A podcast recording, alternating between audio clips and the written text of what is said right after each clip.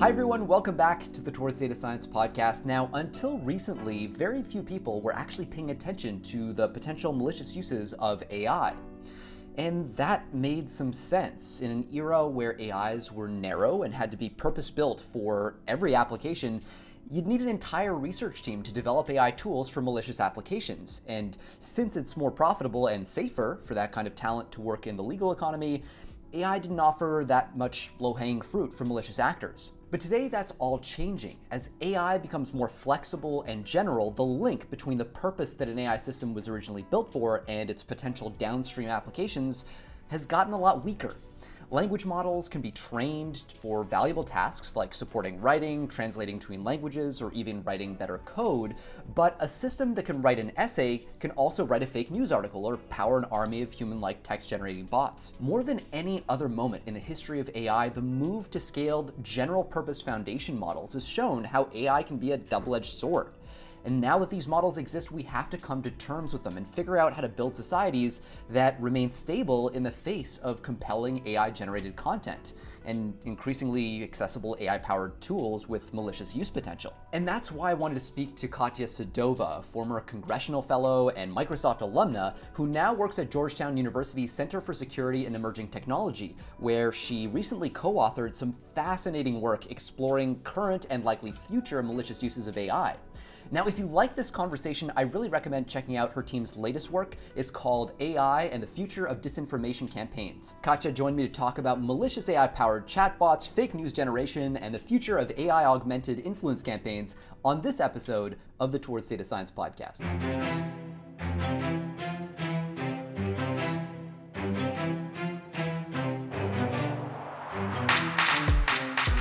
Following, well, your work in particular, and then CSET, where, where you work, the Center for Security and Emerging Technology, um, more broadly for a long time now. We've had Helen Toner on the podcast before, a whole bunch of really interesting conversations with folks uh, in that ecosystem. And your work, especially, is really, really cool. It's focused on large language models, sort of this this proliferation of very powerful language modeling techniques, and then their malicious applications, which is something that I love to see more kind of conversation about in the general general world sphere, just because it's starting to become such a, a fascinating issue. I'd love to get a sense from you though, like what brought you to this area of focus, and maybe to AI in, in general too, if you want to talk about that as well. Well, my uh, area of interest uh, sort of lies in the gray zone of warfare. Um, everything that is short of kinetic operations, um, you know, use of force operations. And so um, I got interested in disinformation and cyber operations in particular um, in 2014 when uh, Russia invaded uh, Ukrainian territory for the first time and looking at how those operations uh, evolved, especially how they use cyber and uh, uh, information operations to accompany their uh, sort of special operations on the ground.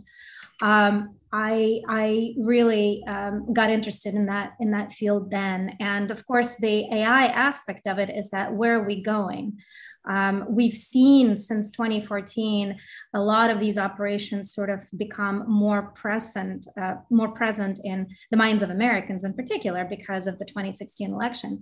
Um, but um, the next question is the, the obvious one: is where is it going to go and where is it going to evolve? So my my interest in AI is very much at that junction of how uh, cyber operations and influence operations may be impacted by our advances in AI. It's a fascinating intersection, and I don't know. AI has a way of forcing us all to become, in a way, experts in so many different subfields. You know, because you can apply it to so many different things. You start to wonder, well, okay, if it can be used for information operations, for example, like what what is an information operation? Maybe that's a good place for us to start. Um, could you give a little bit of background for people like me who know less about you know influence operations, cyber attacks, that sort of ecosystem? What's sort of the one the 101 in terms of what things maybe looked like when you entered the field, like 2014? What were people doing and what was possible? Um, sure. Well, the, the, the, tricky part about the field like um, influence operations or disinformation campaigns is that there isn't an agreed upon definition. And in fact, every once every couple months there is a debate on twitter among like what do we mean by disinformation? What do we mean by misinformation? What do we mean by in- information warfare and influence operations so not to get into the definitional uh, tangent here, uh, I will say that it's the use of uh, cognitive space, information, the use of information and misuse of information to influence decision making. Um, and that includes uh, disinformation, includes false or misleading or deceptive uh, information, or using using false or, uh, information in a uh, to mislead uh, the public, to change a, a decision-making process, to change public opinion. Um, but I also include in that use of maybe partially truthful information in a misleading context mm. uh, to shape the uh, how the public is perceiving that information. Um, so how where did it start is difficult to say. Um, it started as long as people used lies to influence public opinion and that is much that predates um, a lot of our uh, what we're talking about today. You know in, in our in the series of reports that that we just published at CSET on the intersection of ai and disinformation campaigns and how ai may empower disinformation campaigns we actually quote uh, we use a quote from 1703 that that some of you may have heard that uh, the paraphrase that is often paraphrased that um, like lies lies fly and truth comes limping after it mm. uh, and uh, now of course we are in a situation where the medium of uh, the internet and then social media and whatever is coming next in, in, in this information revolution. The medium itself is, um, is conducive to such an enormous volume of both information and disinformation um, that this is where this takes it to a, a whole other scale and level, which is why we're talking about it today.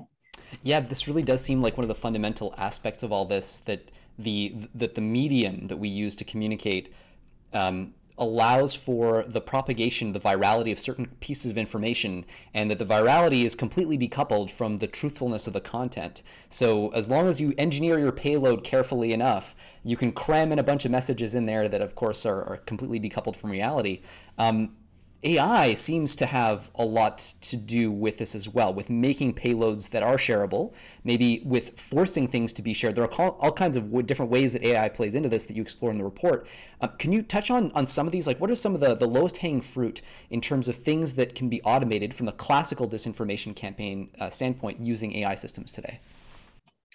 Sure. Um, well, in our report, we actually zoom out a little bit. Um, so, of course, uh, deepfakes, synthetic mm-hmm. media, mm-hmm. videos, audio, images have generated a lot of angst and a lot of excitement and hype. And when people think about AI and disinformation, that's inevitably what they think about first. We zoomed out in our report and we wanted to ask from the threat actor perspective if you are a disinformation operator wanting to build disinformation campaigns, how can you use AI to enhance your operations? And a lot of ways in which uh, machine learning can be used today, for example, um, happens before a user ever sees a message.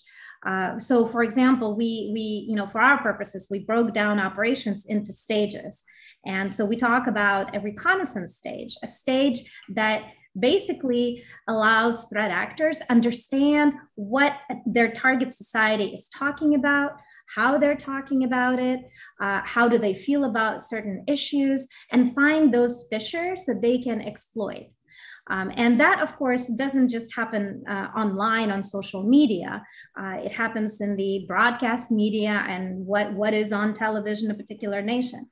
Um, but we focus our understanding on social media. And this is where one aspect where it's not something that is visible necessarily because we don't encounter that as human beings every day. And yet the amount of digital footprint that we leave online, posting publicly, is enormous and it provides an enormous opportunity for, uh, for bad actors to, to understand what we're concerned about, what's trending, how are people talking about in terms of emotional signature about particular things. So, um, some of the machine learning technologies, um, well, nat- natural language processing technologies that are now using machine learning, um, like sentiment analysis, like stance detection, allow threat actors to um, understand uh, how the society talks online understand the emotional signature you know is it a positive or a negative sentiment that someone talks about um, allows them to understand who is talking about similar issues. And so,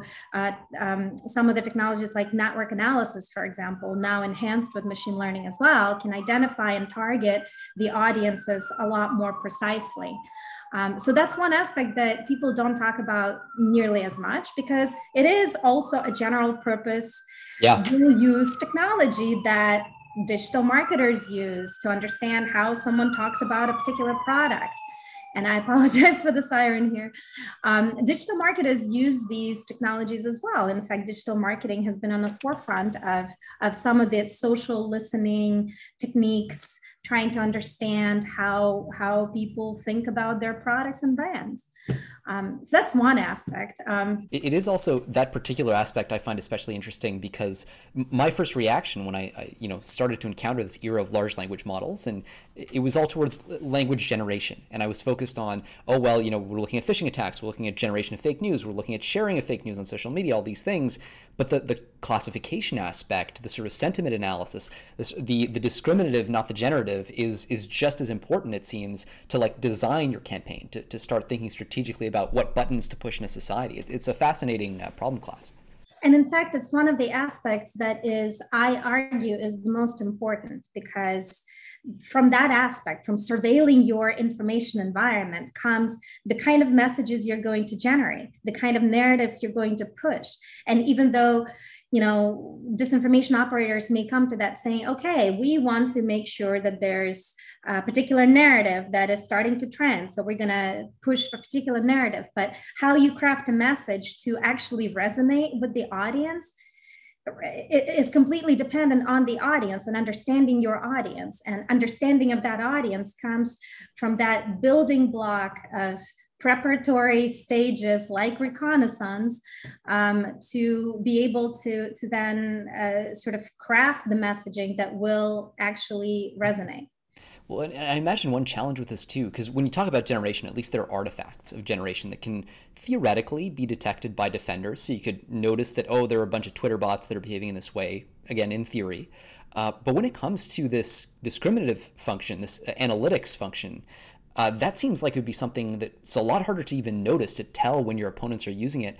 Do you have any um, any sense of like who might be using it? Are you just assuming that basically everyone will at this point? That seems like a reasonable assumption. You know how in cybersecurity there's this axiom of like it's not a matter of if you get hacked, it's a matter of when you get hacked. Right. Um, yeah, I I am assuming at this point that um, any nation state that has access to um, uh, more or less modern digital marketing tooling and social listening tooling, um, including in societies that actually use that a lot for yeah. their political campaigns, for example, that they will have access to that kind of tooling. The question is, what kind of data can they use? Uh, how easily can they scrape publicly posted information, say on Twitter or on Facebook? And some some social media platforms make it a lot harder than others. Mm-hmm. You know, some of the newer, smaller social media companies that are maybe uh, you know on the fringes of of our information environment may not have the kinds of protections that the bigger ones do. So um, I would assume that the technologies are out there and the data that we put out there is effectively being scraped if someone really wants it well enough, whether it is for an intelligence operation, for cultivation, or for a mass influence operation campaign. Yeah, and I'd imagine that's kind of the, the challenge when you're talking to policymakers and, and getting people to take this seriously. Like, I may not have evidence, but like they would be stupid not to do this, and let's not assume that they're stupid. That seems like a very very rational position to take.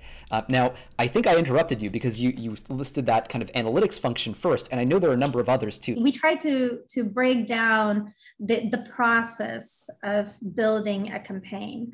Now, there is a necessary degree of abstraction that has to happen here because uh, no campaign is really alike. It's just that there's some of the more common techniques that we have seen over a decade of this now, this kind of exploitation of social media. Um, and a lot of it is obviously coming from the takedowns that social media platforms have done. Our, a lot of our learning is informed by that, mm. not by the campaigns that weren't discovered.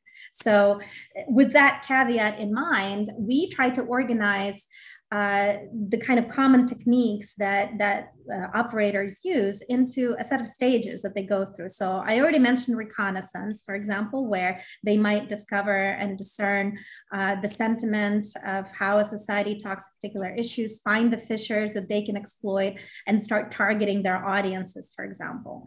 Um, next, they would say, okay, so we understand what the fissures are. Now we need to build infrastructure uh, specific social media personas, for example, that will carry uh, those messages that would be credible and perceived as credible in a particular targeted community.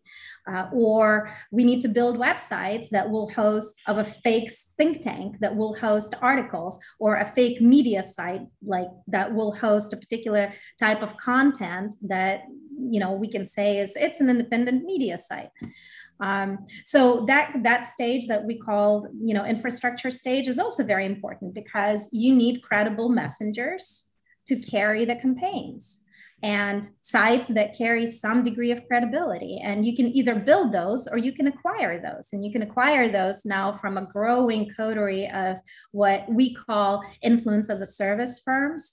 And we can touch on that later too. Yeah, that sounds like an interesting concept. Dive on that. Um, or you know some threat actors have even um, acquired tried to pay uh, social media influencers to push their messages. That has happened already and those are not inauthentic accounts so they're mm-hmm. very hard to detect as well. Um, then um, after that comes the stage of actually building content that will carry the messages of the campaigns and uh, that content may come in a variety of formats. You know we know how viral memes can be for example, right? But there's also you need this this not and never ending uh, sort of supply of uh, short posts, long posts, depending on the social media platform where you're doing this campaign, you know, short videos. Yeah. Uh, you know, a lot of it is informed by the medium, by the battlefield, so to speak.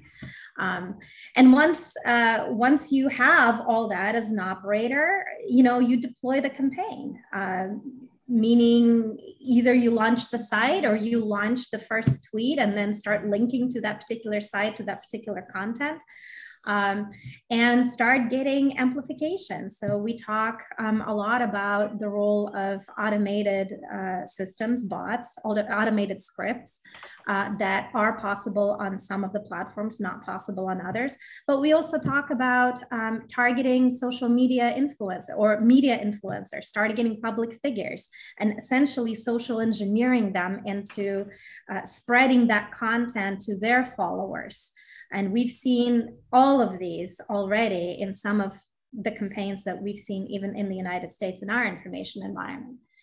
And then the next thing that may or may not happen is this deployment of trolls, actual humans, hands on keyboard humans that get on uh, the larger digital media sites and start trolling people in comment sections or start trolling people in, in the comments of the specific posts for a campaign trying to create a sense of, of consensus that there is a particular consensus on a particular issue or really trying to aggravate the audience uh, as much as possible to get them to engage further to get them to react emotionally which gets us engaged further and then pulled into the debate uh, which gets uh, on on the social media platforms that have recommendation algorithms gets more engagement and more eyes onto those posts that have a lot of conversation and then gets more people into the conversation, uh, inevitably either aggravating them or getting them to disconnect and remove themselves from the political debate entirely. The, fi- the ultimate stage that we call um, actualization is when the campaign actualizes is again it's an abstraction of sorts uh, because ultimately what, what we argue is that when people move from the digital space into physical space when mm. they start internalizing the messages of the campaign, they potentially get enrolled to become the operators themselves and create either create messaging for the for the original operation or start organizing events, uh, organizing rallies, uh, go protest um, in the physical realm um, and potentially take more violent actions, more extreme actions. This is what we call the actualization stage. And we, we think of it as sort of the pinnacle of the pyramid um, of all of these operations. Not all of these have to occur. Uh, because much like we, yeah. we, sort of thought of this as a cyber kill chain, and uh, not all of the steps in this operation, uh, in this uh, kill chain for disinformation, so to speak, um, have to occur, but uh, a lot of them have to occur. It's interesting to see all the, the different opportunities that there would be to introduce AI augmentation into that process. Because off the top, I mean, I imagine, to, correct me if I'm wrong, but I see a couple of things around like infrastructure, for example. When you're setting up that new, that fake think tank website, you po- be populated with all kinds of content, and maybe you're a Russian or a Chinese or, you know, some kind of foreign threat actor, and you, you know, English speaking talent is expensive. And using a system like a large language model to automatically generate first draft or to, to help somebody edit or, or write those posts might be helpful. Um, but then I also imagine there's there's the kind of the generation of shareable content on social media and then the propagation of that content. These all seem kind of like low hanging fruit. Is, is that a fair assessment or are there? Uh... those are those are the aspects that are already in a way automatable. Hmm. Um, mm. For example, you know, it, it, you mentioned the infrastructure stage. So imagine that infrastructure stage, as I mentioned, requires credible personas to carry the message.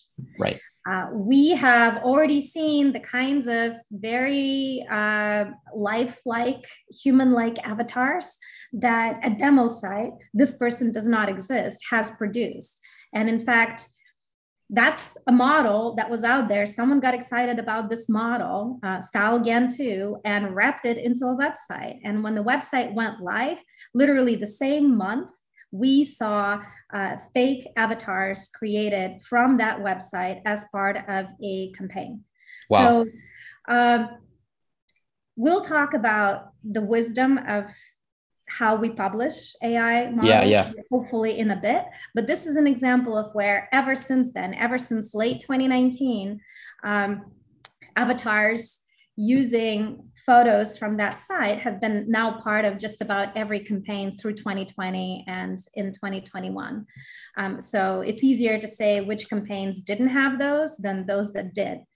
Um, so it's become a staple. Um, this goes to perhaps the question that inevitably comes up is that have the has this media been used? Yes, it has in that particular, at least in that particular limited form.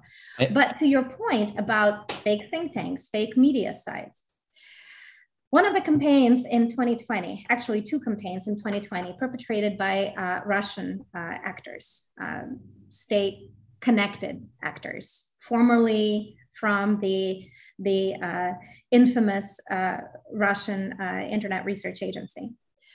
Uh, two of their campaigns uh, involved building a media site um, that one of them focused on left leaning political left in the United States and the UK, and one of them focused on politically right leaning um, audience in the United States both of them uh, having learned from their experience in 2016 of maybe not having very good English capabilities being detected because of that, um, both of them hired freelance journalists to publish content. So they were essentially working as cultivating agents, hiring freelance journalists who are English speaking to publish content. The operation was inevitably discovered in part because humans were hired to build content and they were unwitting humans and they didn't want to be part of this as soon as they figured out something's up. You can imagine how a language model can automate the human out of that process substantially. And that creates less noise. It allows to accomplish more with fewer humans and um, potentially make the operation last much, much longer. And I guess it also makes it easier to A B test content, right? I mean, if, if a human has to write a, a post and it's not terribly shareable, you kind of go, ah, well, on to the next thing. But if you can write 10 different blog posts with 10 different angles, send them out, and, and then have an army of, of bots. And I guess that's the other thing, too. The bots themselves, you know, you mentioned this person does not exist.com. Um, I guess another aspect that too is the potential of language models to allow these Twitter accounts or Facebook accounts to sort of generate off target posts um, in the intervening period. So they have this kind of track record of credibility that they've accumulated over time. So then, you know, the bots of today, we see, you know, they're shilling Bitcoin and it's super obvious. You go to the profile, it's all these posts about Bitcoin. There's nothing about elections. There's nothing about usual kind of tw- Twitter nonsense. But um, but I imagine you could get to the point where you have bots that have a seemingly authentic track record because generation of text has now become so cheap thanks to these language models. Is that is that something that I guess maybe isn't detectable yet, or something that hasn't occurred quite yet, or or is that something you've seen already? Well, you touch on a lot of really interesting things that I would I would love to unpack in there. Um, so, like one thing I will note that this person does not exist is just one part of an experiment that you know you can go to this x does not exist and see other yeah. experiments like literally uh, uh, uh, in terms of building infrastructure um, an operator can go to just that that family of sites and generate a human that does a profile for a human that doesn't exist that has cats that don't exist that consume food that doesn't exist that live in mm. apartments that don't exist or travel to airbnbs that don't exist and and travel on beaches that also don't exist i mean it is it is uh, the the just the, the plethora of content that's just possible from that site is quite interesting um, and that gives you a breadth um, of what's possible. Um, another point on A/B testing and how easy, um, h- how much uh, this kind of capability is helpful. Um, we, uh, my colleagues, uh, Drew Lohn and Micah Musser and Ben Buchanan and I wrote in a paper on GPT-3 when we tested GPT-3 for capability to write disinformation content. Um, we uh, we pointed out that if nothing else, this um, concept of human machine team will allow the humans that are involved with the process to generate many more messages much faster and just throw stuff at the wall and see what sticks. So um, that is also uh, creating an environment where there's a potential for enormous uptick in volume of, of these campaigns. Um, to your point on the bot, absolutely. We have seen techniques already where a group on Facebook back in the day when you know there wasn't as much policing for example as it is today um, a group on facebook that starts building up um, a, you know tourism pictures of beautiful riga or beautiful vilnius and in the that that particular group was focused on travel in the baltics um, starts building up a lot of content about travel in the baltics and uh, you know promoting tourism in the baltics and then all of a sudden it switches mm-hmm. into mm-hmm. an influence campaign content. And it's already built up credibility and a lot of audience with innocuous content. And we have seen that happen already as a technique. To generalize, it's a technique that essentially has threat actor build audience with innocuous concept, uh, content or interest based content like tourism, like food, like Bitcoin, um, and then switch when the time comes to switch. Um, and there's absolutely uh, the opportunity for that to happen. And the challenge with that is that bots are dual use too. How Twitter, for example, as a platform, um, allows good bots to, to exist so that we can get an uptick of New York Times breaking news, yep. for example. The same technology underlies bad bots. So it is an enormous uh, task for the platform to figure out who's the good bot and who's the bad bot, which is why they they they they vet a lot more than we all know.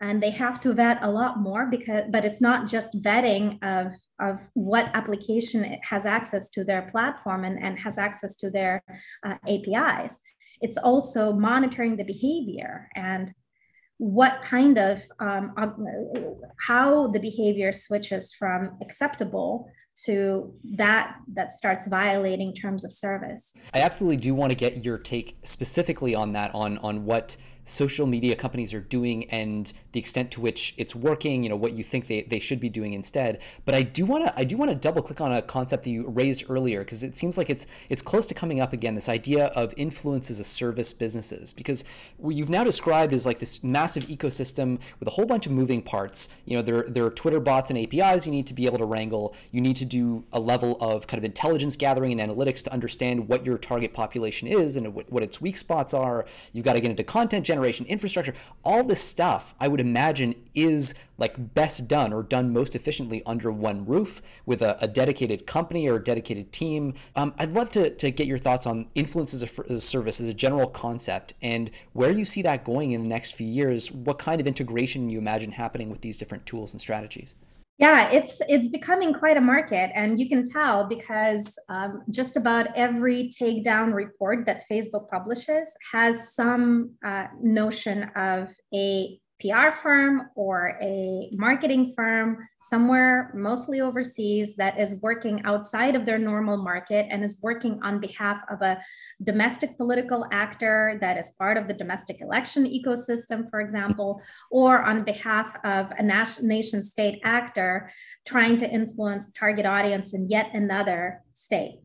So that that phenomenon is growing where you have seemingly legitimate marketing firms going into this kind of illegitimate activity.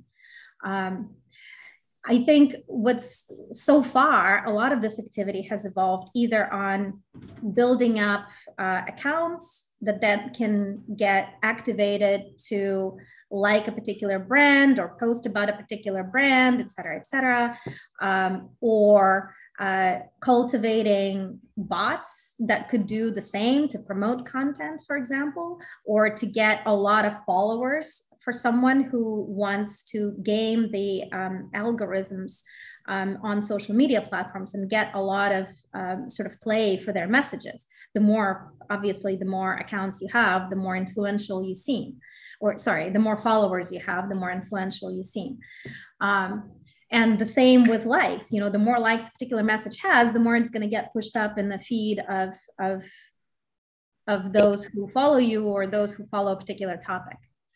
Uh, but where i see this going unfortunately is uh, is bleak because um, it is not difficult for these firms it, or it won't be difficult for these firms to start either using AI as a service firms, such as the service that OpenAI, for example, um, offers, right? Using AI for legitimate purposes to generate legitimate things, legitimate messages.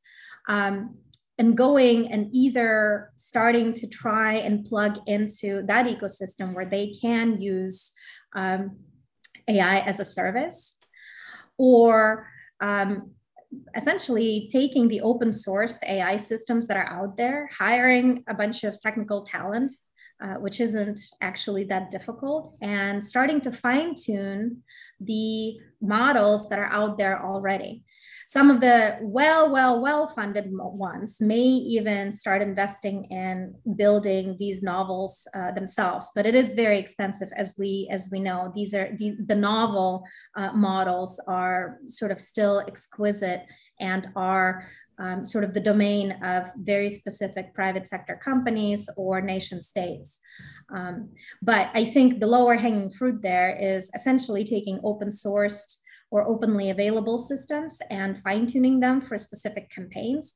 For example, building out avatars, say fine tuning StyleGAN 2 because you want to target, you know, veterans and fine tuning them on photos of veterans. And now all of a sudden you have a campaign of credible accounts that look credible to a, a former veteran um, and uh, using that for a particular campaign, for example, or um, really trying to game their way into the AI as a service uh, companies, which is why it's really, really important that anyone who's building models to provide it as a service um, have to uh, they have to step up their mitigation techniques and vetting techniques and become essentially some of the more leading mainstream social media companies in a way. Yeah, that's a fascinating problem class too. You mentioned some of the open source stuff. I know uh, Eleuther AI just came out with a, a 20 a 20 billion parameter version of basically GPT-3. So, you know, we've just gone in their case, I think from like 3 billion to 6 billion with GPT-J to now, you know, 20 billion. So we're, we're getting up there and the system can generate some really plausible looking text. It seems like just a matter of time to see these things proliferate. Uh, interesting that you're mentioning too, like these de facto start to carry the burden of social of publishers, of social media companies doing that screening. Um, do you see a risk there of a kind of race to the bottom? Because I know when when um, GPT three first came out, or, or when the uh, the beta was first released, OpenAI had this strong line where they said, "Look, we will we will screen every single person who got you know who goes through our application process to make sure that they're using GPT three the right way. We'll monitor usage of GPT three and so on." Then you had over in Israel, AI 21 Labs, they came out with the GPT-3 competitor, all the, but they weren't screening as, as far as I know in the same way. So now all of a sudden OpenAI goes, well, well like what, like what's the point here of, of, doing that screening? Let's try to find an automated way to kind of do our best here. Uh, but now it's effectively, I mean, you can even go to GPT-3 Playground and start messing around with it. You'll get a little warning if your content is considered a little risky, but you'll still get the content. Um, do you see a risk of that sort of race to the bottom? And is regulation regulation the answer? Is there some other strategy that can be used to mitigate that? This is a really interesting question, and it is evolving probably even as we speak. Hmm. Uh, because you're right, OpenAI was on the forefront and still is on the forefront of using these systems responsibly. Um, and looking at the competition, it's starting to look a little bit more difficult, especially as people um, start developing these systems understand that you know once you understand the transformer architecture maybe it's not as difficult to actually go and scale it up and not be the first to the punch but be the third or tenth to the punch.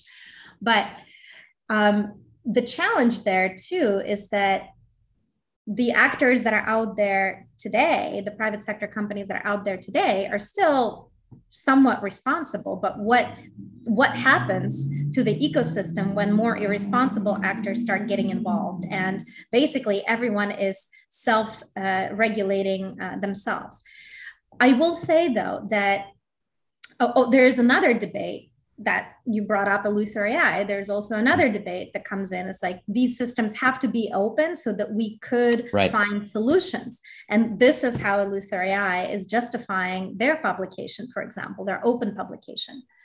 Uh, I, I still think that um, OpenAI is still on the forefront of uh, leading the, the conversation about responsible use um, of AI. It's just that we're not seeing potentially a, a, lot of it publicly. I think there's a lot of conversation going on in this ecosystem about how to track bad behavior on the back end, how these companies can actually see uh, automated yeah. generation, um, what systems they can build in um, on the back end on their service to monitor uh, bad behavior, which is not unlike what you know Facebook and Twitter right right? This is where there's an intersection and more conversation needs to happen between these two ecosystems because a lot of the uh, safety and, uh, and trust conversation that is already occurring on the mainstream social media, how to, how to find this behavior, how to mitigate it, um, is also, I think, is going to be happening more and more um, for companies that want to be seen as responsible actors. Yeah, it's interesting how much uh, what you pointed out there about this blurring line between publishers and really ultimately creation. We already saw this this blurring line between publishing and content hosting in the context of you know talking about Twitter. Twitter is Twitter a publisher? You know what what does the First Amendment mean in the context of Twitter? Who can be banned? Who can't? And now it's like yeah, content creation and publication are not clearly separable things either. And it, it really starts to raise questions about the free speech angle too. You know is is content creation via automated systems um, can that where does that fall in terms of protected speech free speech? Like it seems like there's a whole gordian knot here that that we're going to have to figure out. And i i'm just i'm glad i don't have to be one of the, the policymakers who's going to have to kind of split that down the middle. But uh, yeah, the, this one in particular is the one that worries me the most because, um, and I'm not a free speech lawyer, so I will caveat that. Mm. Um, but there is a question to be asked for us as, as a society as a whole is are we entitled to artificially amplified speech and where is that line um, if you think, I mean, not to go down that particular road too far, but if you think about when radio came around, when broadcast television came around, we yeah. had to address that kind of amplification and broad broadcasting of, of messaging. Um, is this the same? Is AI just an amplifier, a different scale of amplifier, or is this something different?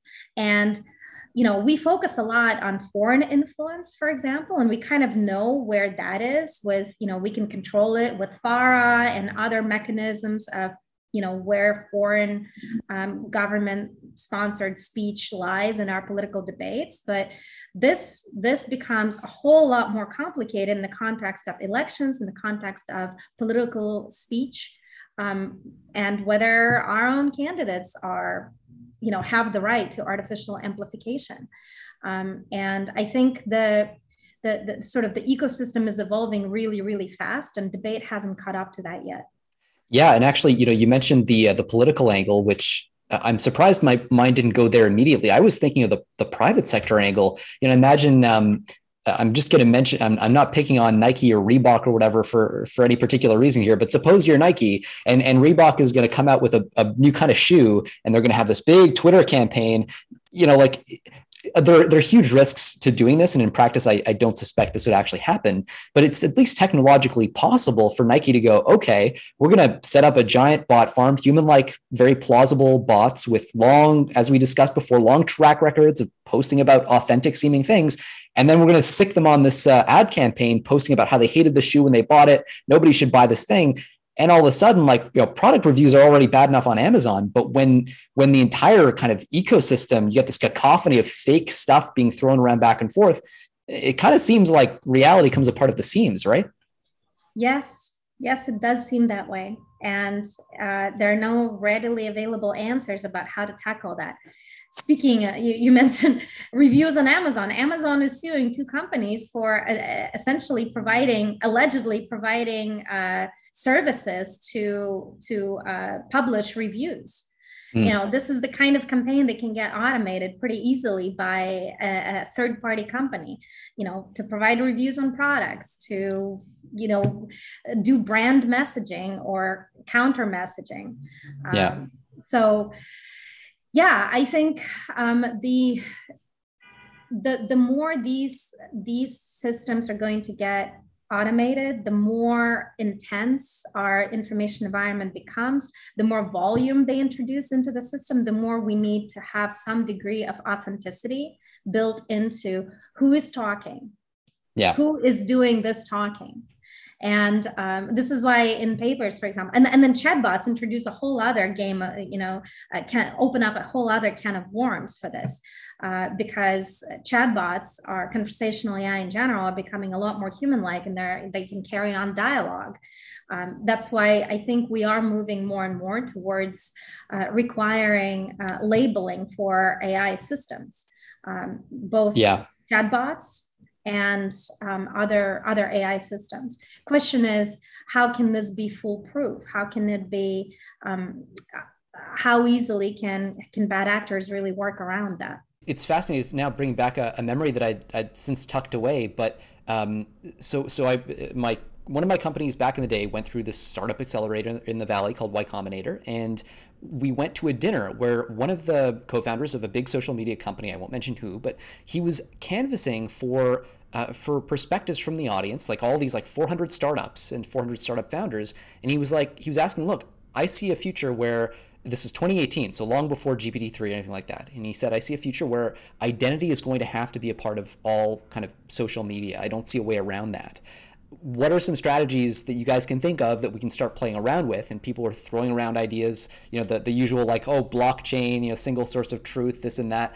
Um, and it just, it, it seemed like we, we weren't anywhere near a, a, solution when it comes to identity. People value the, the, uh, the ability to be authentically not yourself online to have you know alter, alternative accounts and things like that do you see that persisting do you see that as being something that can be maintained or are we going to have to start enforcing you know one identity one account type rules when it comes to social media uh, it, I don't necessarily have a position on this yet because I debate with myself all the time on this issue. Mm. I'll be honest. I think, much like everybody else who is in this ecosystem, um, one of the biggest arguments not to have de-anonymization online is the plight of activists in authoritarian regimes right. and their ability to, to hide behind uh, an anonymous identity. Um, keep in mind that social media companies in particular the large ones operate in a global environment. And they have to uh, provide they have to operate on the basis of laws of a particular market. So they're in a difficult position if we require them in the united states to de-anonymize everyone. They're in a difficult position elsewhere. Um, and so we haven't figured out how to protect the identity of um, and uh, of those who want their identity to be protected um, whose lives may be threatened as a result of it yeah. and yet have rules for everybody else um, that's one issue. one of the more uh, one of the more interesting and promising uh, directions that I've been seeing lately is this idea of building uh, authenticity into content. So there's a conglomerate, uh, an industry, and and media um, organization, not really an organization, a consortium of sorts, um, that got together to see how they can build some concept of provenance into the content that gets generated by AI. You know, it was essentially essentially initially led by Adobe and Microsoft, and then they got together, and uh, New York Times is now part of it. And so, this um, C2PA uh, uh, consortium, this idea is pushing forward the idea that maybe it's possible to have uh, meta signatures for content that you create um, on a good faith basis. If you are, for example, a developer and you have a cool synthetic video demo that you want to put out there, then it's in your interest as an art form to sign right. it, to say who you are, and then have a way to track the how that particular content gets messed with or mutated or uh, or other in, in other ways.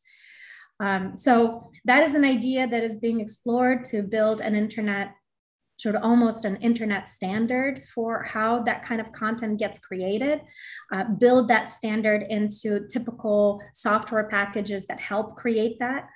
Um, so, for example, Adobe Illustrator or, or Microsoft yeah. Word.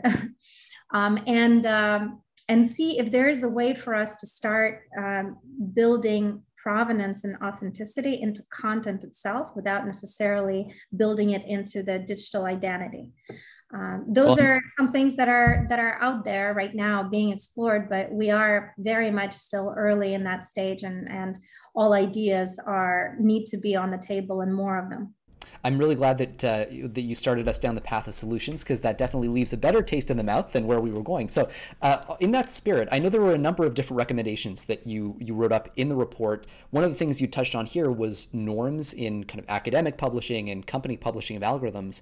Maybe that's a good place to start, but I'd love to get a broader sense of what are some of the solutions you see as, as being on the table right now for, for this category of uh, issue.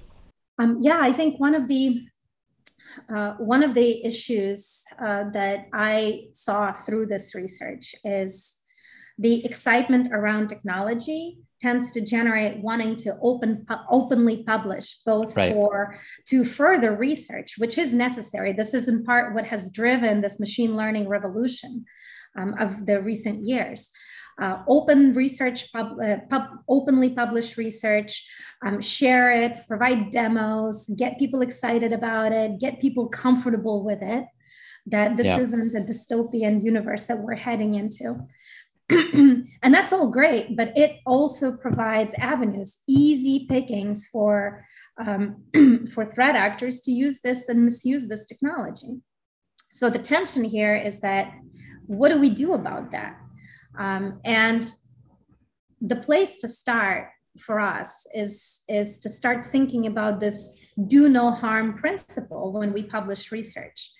Um, and this is first and foremost starts with AI developers themselves, because as Jack Clark, formerly of OpenAI, had pointed out, that we are in the pre-Hippocratic era in in yeah. sort of in machine learning research, um, and there are some efforts now starting up to try and coalesce around a set of principles, a set of norms, but we're not there yet. So I think uh, what I would say is that I would encourage uh, the AI community to create more opportunities to come up with these sets of norms, more conversations to come up with these uh, sets of norms, uh, because they are the closest to the technology. They're the ones who are creating it. They're closest to the solution space as well because they're creating it. Um, so before we start talking about any sort of government involvement, government regulation, uh, there has to be a lot more effort on the part of those who are creating technology to try and understand how the impact can be mitigated. For example, uh, if you're going to publish uh, research, do a threat model of that research first. Yeah. understand how it's going to be misused by the threat actors. In fact my one of our recommendations was that you have to start building threat modeling into the process of creating the technology publishing the technology talking about the technology uh, period. And we, you know, we've already learned this from the cybersecurity perspective. We need to start bringing those best practices from cybersecurity both into um, into AI research, but also into building new features on social media or launching new social media platforms and trying to understand what the threat model is and trying to understand the misuse scenarios and trying to mitigate them before you launch. It's interesting because that, that imposes a certain kind of tax on people who want to do this responsibly. That's always going to be the case. There's a safety tax in, in all things. But it's it seems especially challenging when it comes to things like foundation models, things like uh, GPT-3 and so on. Um, in this particular context, I'm reminded of the fact that first when OpenAI published the paper about GPT-3, they kind of just went, oh, here's an amazing autocomplete system. It can do these little cool things, maybe translate between languages, a couple different things. Um, check this out. And then they, they published and, it was relatively quiet at first. And then when you started to see the uh, the demos being being played out on twitter the, the private beta being put out all of a sudden OpenAI themselves started to realize, oh my God, this thing can be used for like for coding, it can do web design, it can like all these different things that we never expected. So being able to predict the use cases, even, even the threat models that apply to a particular system takes a lot of work. And even the very people who develop these systems sometimes don't know and can't know what the full range of capabilities of a system is until it's put in certain hands, exploratory hands at, at the very least. Um, I guess th- I mean that's that's just more work for people to do, but it's I guess something that they have to be factoring in in their in their threat modeling, right? Yeah, I mean, you have a great point. You know, sometimes de- developers of the systems themselves have blind spots around how these systems can get misused which is why the conversation about the interdisciplinary like interdisciplinary conversation right. about this needs to happen. And i think it's starting to happen. Uh, i think it's starting to happen um, among the ai developers and social media companies and also the cybersecurity experts starting to kind of understand uh, what's how these systems can can can really change and shape our environment. Um, what i you know part of the reason for our recommendation to really build in threat modeling into the process is for them to start thinking like a threat actor. Right. Um, we we didn't come to this soon enough in in in building software. Yeah. Um, but we did arrive to that. And so software security application like building secure software has changed tremendously when we did get to that point that it has to be part of the development process. Um, we're still not completely out of out of you know out of the line the of Wild fire West, right? yeah. Right of course systems are very complex um, but uh, it's the right direction. So the earlier that process can start Um, and the more AI developers can learn from uh, application security application developers and uh, and uh, others who have already like are coming from a little bit more mature field, um, the better. Well, I, uh, I, I definitely agree with you on that. Not that I'm in a position to disagree based on all the work you've done and all the research. Thank you so much for for sharing all these insights. I mean, what a what a great overview of this space. I feel like we could have kept on going for another hour. It seems like there's so much to, to talk about. Maybe maybe we'll have you back actually to do just that. But I really appreciate it, Katya. Thanks so much for uh, for sharing your thoughts. Thanks for having me.